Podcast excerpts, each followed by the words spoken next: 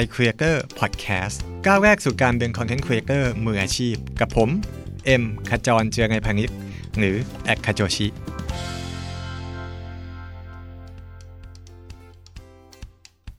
สวัสดีครับยินดีต้อนรับเข้าสู่ iCreator Podcast นะครับกับผมเอ็มขจรเจือไงพานิชหรือว่าแอคคาโจชินะครับวันนี้เราจะมาพูดคุยถึงโซเชียลมีเดียที่เราไม่ค่อยได้พูดถึงใน EP ก่อนๆนะครับคือ EP ก่อนหน้านี้เราก็จะพูดถึง Facebook YouTube เว็บไซต์บล็อกหรือว่า TikTokนะครับก็พูดคุยไปหลายโซเชียลเลยแต่มีอีกโซเชียลหนึ่งที่คนไทยก็นิยมเล่นกันแล้วก็คอนเทนต์ครีเอเตอร์หลายคนหรือว่าบล็อกเกอร์หลายคนเนี่ยก็ใช้โซเชียลนี้อยู่ในการสร้างผู้ติดตามหรือว่าสร้างสตอรี่ของตัวเองข้างในนั้นนะครับผมกำลังพูดถึง IG หรือว่า Instagram ที่หลายคนก็ชื่นชอบมากๆผมเองก็เป็นคนหนึ่งที่ชอบ Instagram มากๆนะครับคือเป็นโซเชียลมีเดียที่มีเสน่ห์แล้วก็มีความน่ารักในการใช้งานหลายอย่างนะครับคือเชื่อว่าหลายคนที่ใช้ Instagram เนี่ยมักจะใช้ด้วยอารมณ์ในการเข้าไปชมนะครับคือมันจะไม่เหมือนโซเชียลอื่นนะอย่างถ้าเราใช้ Twitter เนาะบางทีเราเข้าไปเพื่อจุดประสงค์ในการหาข่าวหาข้อมูลรีทวีตตามเทรนด์นะครับเข้า Facebook ไปดูเพื่อนมีโพสต์อะไรบ้างเพจต่างๆมีเคลื่อนไหวอะไรบ้างนะครับแต่บน Instagram เนี่ยเรามักจะเข้าไปด้วยอารมณ์ที่ชิลๆชิคๆอยากดูภาพสวยๆวันนี้มีอะไรให้ชมบ้างนะครับแล้วก็เป็นโซเชียลมีเดียตัวนึงที่เป็นยอดนิยมเลยโดยเฉพาะของสาวๆนะครับที่ชื่นชมการใช้ Instagram ทีนี้การทำคอนเทนต์ใน Instagram เนี่ยจริงๆก็มีเทคนิคอยู่หลายอย่างเลยแล้วก็เคยมีคนพูดถึงมาค่อนข้างเยอะนะครับแต่วันนี้เราจะเอามาพูดคุยกัน7ข้อแนะนำในการสร้างคอนเทนต์บน Instagram นะครับซึ่งต้องบอกว่า7ข้อแนะนำเนี่ยมาจากทาง Facebook เองนะครับคือ Facebook เนี่ยเป็นคนโพสต์แล้วก็แนะนำทั้ง7ข้อนี้เองเพราะงั้นก็ค่อนข้างพูดมาระดับหนึ่งเนาะว่าอันเนี้ยเป็นข้อแนะนำจากแพลตฟอร์มจริงเลยนะครับแล้วก็เรามาดูกันว่า7ข้อมีอะไรบ้างนะครับข้อที่1ครับ keep it real นะครับก็คือพยายามไม่เฟคแล้วก็สร้างคอนเทนต์จากเราจริงๆนะครับคือเนื่องจาก Instagram เนี่ยเป็นภาพนิ่งและโดยมากก็จะโพสต์ภาพแค่ใบเดียวนะครับเพราะฉะนั้นการสื่อสารออกไปเนี่ยมันก็จะเน้นเรื่องของ emotional เน้นอารมณ์เน้นความสวยงามนะครับ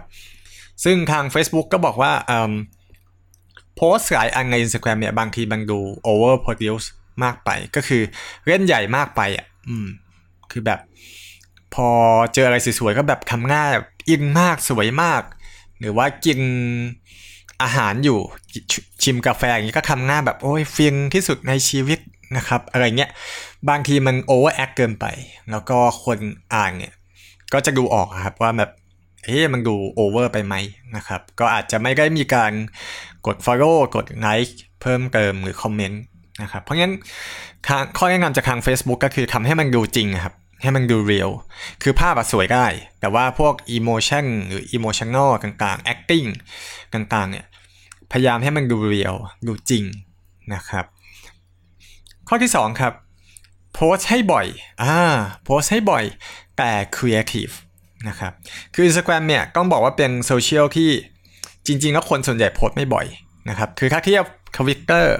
Facebook IGนะครับหลายคนจะโพสใน IG น้อยสุดเลยถ้าเทียบกับ3โซเชียลนี้นะครับแต่ว่าใน IG เนี่ยทาง Facebook เองก็บอกว่าจริงๆเราสามารถโพสบ่อยได้นะครับอย่างน้อยเนี่ยควรจะวันละโพสนะครับเป็นอย่างน้อยแต่ว่าเวลาโพสครั้งหนึ่งเนี่ยเราควรจะต้องสร้างความครีเอทีฟสร้างความน่าสนใจให้กับคอนเทนต์ของเราเพื่อที่จะให้มีคนสนใจ engage มากขึ้นนะครับแล้วก็คอนเทนต์ที่ลงเนี่ยอาจจะมีการต่อยอดไปลงสตอรี่ลงไลฟ์หรือ IGTV ด้วยนะครับอย่างสตอรี่ไลฟ์หรือ IGTV เนี่ยทาง Facebook แนะนำว่าควรจะมีสักสัปดาห์ละ1โพสต์นะครับตรงนี้มันจะเป็นการบ่งบอกว่าเรายังแอคทีฟอยู่นะครับแล้วก็การที่เรามีโพสต์ของเราอยู่ในพวกสตอรี่เนี่ย จะทำให้คนได้เห็นว่าชีวิตจริงๆหรือไลฟ์สไตล์จริงๆของเราเนี่ยเป็นยังไงบ้างนะครับข้อที่3คือพยายามเข้าไป engage กับผู้ที่มาติดตามของเราโดยตรงนะครับง่ายที่สุดเลยครับเวลามีใครมาคอมเมนต์นะครับลองคอมเมนต์กลับไปนะครับหรือว่าบางทีเวลาที่เราโพสต์นะครับเราอาจจะเมนชั่นบางแบรนด์เมนชั่นบางcelebrity หรือบาง influencer นะครับเพื่อที่จะสร้าง engagement เช่นวันนี้ไปดูคลิปของน้องพิมพ์ขามาก็แบบอยากแต่งหน้าตามรู้สึกน่ารักจังเลยนะครับก็เมนชั่นขอบคุณน้องพิมพ์ขาที่เป็น inspiration ให้อะไรแบบนั้นนะครับหรือว่าวันนี้ไปดูบทสัมภาษณ์ของคุณสุทธิชัยหยุ่นและชอบมากเลยชอบการสัมภาษณ์ของคุณสุทธิชัยมากก็อาจจะมีแคปเจอร์โพสต์คอมเมนต์อะไรอย่างนี้ว่าไปซึ่งการที่เรามี engagement กับทั้งผู้ติดตามของเราแล้วก็คนที่ใช้ IG คนอื่นๆเนี่ยจะช่วยสร้าง connection ให้มันแน่นแฟ้นมากขึ้นนะครับข้อที่4ครับพยายามสร้างเป็น story หรือว่าเล่าเรื่องราวที่มันกำลังจะเกิดขึ้นนะครับเช่นบางครั้งเราไปอีเวนต์นะครับเราอาจจะแชร์สิ่งที่มันเกิดขึ้นในอีเวนต์ไม่ใช่แค่บนเวทีแต่ว่าบางทีอาจจะแชร์โมเมนต์บรรยากาศภาพเบื้องหลังหรือว่าอะไรที่มันน่าสนใจที่มันเป็นสตอรี่นะครับคือส่วนใหญ่คนโพสต์ IG เนี่ยก็ยังเน้นแค่โพสต์รูปฉันไปทำอะไรอยู่สวยๆแล้วก็จบนะครับแต่บางครั้งไอ้ภาพเนี่ยเราสามารถสร้างเป็นสตอรี่ที่มันเล่าเรื่องราวได้ยกตัวอย่างเช่นผมเคยไปงานอวอร์ดนะครับก็คือ Live TV Award แล้วก็โพสต์ใน IG นะครับก็ให้ดูว่าพรมแดงเนี่ยมีเซเลบคนไหนมาบ้างนะครับแล้วก็ข้างในงานนะที่นั่งเนี่ยมันหน้าตายังไงบรรยากาศในห้องประชุมมันสงบแค่ไหนแล้วก็ก่อนที่เขาแสดงบนเวทีมันเป็นยังไงบ้างนะครับเพราะงั้นมันก็จะไม่ใช่แค่แบบฉันสแนปให้ดูว่าฉันมางานนี้นะครับแต่ว่ามันจะมีการเล่าสตอรี่ของโมเมนต์ที่เกิดขึ้นได้ด้วยนะครับอย่างที่5ครับคือการขายสตอรี่ให้นานยิ่งขึ้นอันนี้แปลกดีนะครับคือสตอรี่เนี่ยส่วนใหญ่คนมักจะโพสต์สั้นมากนะครับเช่นแบบโพสต์ประมาณ5วิ10วิเป็นรูปชู2นิ้วเป็นรูปแบบยิ้มแย้มแล้วก็จบนะครับแต่ว่าจริงๆแล้วสตอรี่เนี่ยเราสามารถอัพให้มันยาวกว่า15วินาทีได้นะครับแล้วก็กดถ่ายไปเรื่อยได้ครับแล้วก็เวลาคนที่ดูสตอรี่เนี่ยดูจบอันที่1ก็จะไปต่ออันที่2อันที่3อันที่4นะครับซึ่งมันจะทำให้คนที่มาชมเนี่ยรู้สึกว่ามันมีเรื่องราวของมันแล้วก็เขาอาจจะอยู่ชมจนกระสตอรี่จนจบได้ด้วยนะครับหรือบางทีคุณอาจจะถ่ายเป็นสั้นๆแต่ว่าทำเป็นหลายสตอรี่ใน1โมเมนต์ก็ได้นะครับยกตัวอย่างเช่นคุณไปเที่ยวตลาดน้ำอัมพวานะครับก็อาจจะถ่ายสตอรี่ว่าเนี่ยโหฉันถึงอัมพวาแล้วนะนะครับอันที่2อาจจะเป็นเนี่ยฉันเดินขึ้นสะพานนะครับอันที่3อาจจะเป็นวันนี้คนเยอะจังเลยอันที่4อันนี้เป็นโปรดักต์ที่อยู่อัมพวาเรารู้สึกว่าน่ารักมากชอบมากก็อยากซื้อกลับอะไรแบบนั้นนะครับเพราะงั้นคนที่ดูสตอรี่ก็จะเหมือนกับได้ตามเข้าไปดูว่าวันนี้คุณทำอะไรมาบ้างชีวิตของคุณเป็นยังไงไลฟ์สไตล์ของคุณเป็นยังไงบ้างนะครับข้อที่6ครับเทคนิคการทำแบล็คเล็กคอนเทนต์นะครับก็ถ้ามีคนมาจ้างมีคนมาลงโฆษณามีคนมาขอลง advertorial นะครับพยายามทำให้มันจริงใจประเด็นนี้น่าสนใจทำให้จริงใจทำยังไงนะครับก็คืออย่างแรกเนี่ยก็บอกไปเลยนะครับว่านี่คือแบรนด์นี่คือโฆษณานี่คือแอดนะครับแล้วก็แต่